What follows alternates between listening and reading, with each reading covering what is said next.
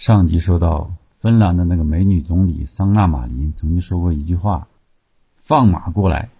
芬兰地下深处埋葬着二十万俄罗斯人，欢迎来陪伴你们的祖先。”实际这是一句谣言，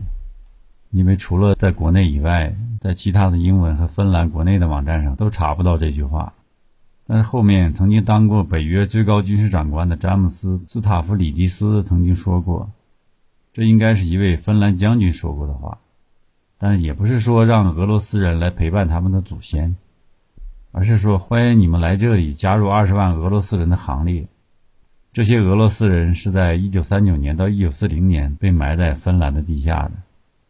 他这个里面提到的一九三九年到一九四零年的一个冬季战争，实际上就是我们历史上所说的苏芬战争。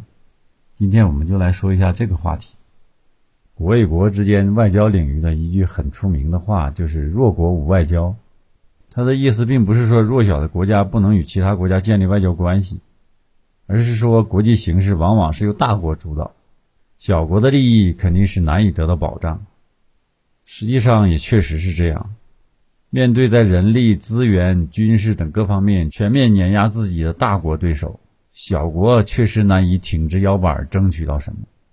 但是大有大的策略，小有小的活法，怎么能够冷静客观的看待自己，充分利用自己的长处？那么在与大国的博弈中，小国也并非没有活路。一九三九年十一月到一九四零年三月，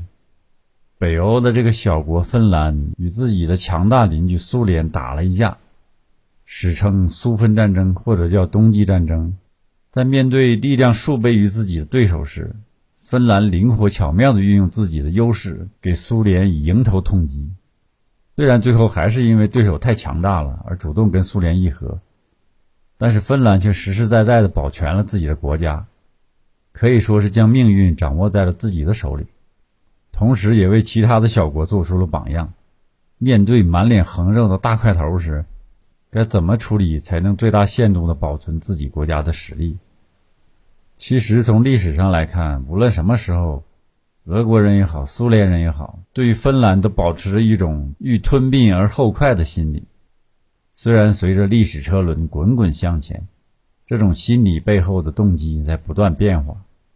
但想吃掉自己邻居的想法和行动，俄国人从来都没有停止过。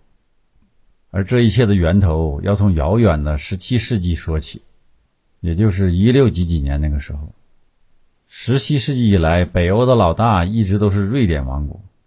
他们控制着斯堪的纳维亚半岛的大部分土地，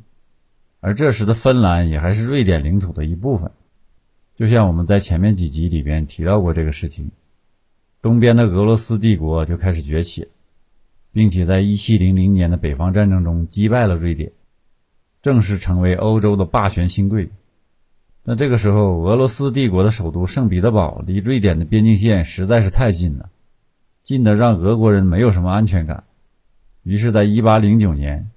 俄罗斯再次对瑞典用兵，史称芬兰战争。在这场战争中，俄罗斯这只西伯利亚大熊结结实实的从邻居瑞典身上咬下了一大块肉，这块肉就是芬兰。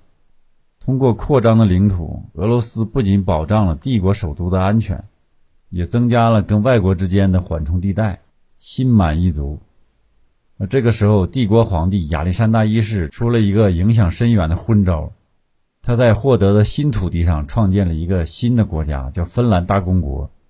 而且给予了相当高的自主权，这就为日后芬兰的独立埋下了种子。有些东西如果从来没有尝试过，也就不会有什么想法。但是，一旦拥有过，再次被剥夺了，那就不一样了。沙俄皇帝亚历山大三世要想收回芬兰的自主权，并同化芬兰人的时候，芬兰人深深感受到了危机，并且他们的民族意识也觉醒。虽然最后这些策略没有实施，但是芬兰人已经铁了心了要从俄罗斯独立出去，而历史的机遇很快就来到了芬兰人的眼前。随着第一次世界大战和十月革命，俄罗斯帝国就土崩瓦解。芬兰在一九一七年十二月六日趁机对外宣布独立。新建立的苏维埃政权急于退出第一次世界大战。正在和德国商讨如何停战。因此，对于芬兰的独立，苏俄原则上是承认的，但是私底下就搞了一些小动作。他们计划组织工人政府来取代目前的芬兰政府，然后再将芬兰纳入苏联。在芬兰独立以后，仅仅过了三周，苏俄就宣布组建新的芬兰政府，并且支持这股势力武装夺取政权。于是，芬兰内战就爆发了。不过，苏联人的计划最后没能成功，他们支持的红军被芬兰国内的白军打败了。白军不仅控制了芬兰全境。还大肆抓捕、杀害国内的共产党人，但这个时候苏联也没有时间去顾及这些，因为他们还有更强大的威胁需要处理，那就是刚刚复国的波兰。一九二零年，忙于苏波战争的苏联和芬兰签订了新的条约，划定了两国的国界线，因此芬兰在谈判桌上获得了很多好处，东部和北部的边界都超出了芬兰大公国时期的界限。而南部的分界线距离过去的沙皇俄国的首都圣彼得堡，也就是后面的列宁格勒，仅有三十二公里。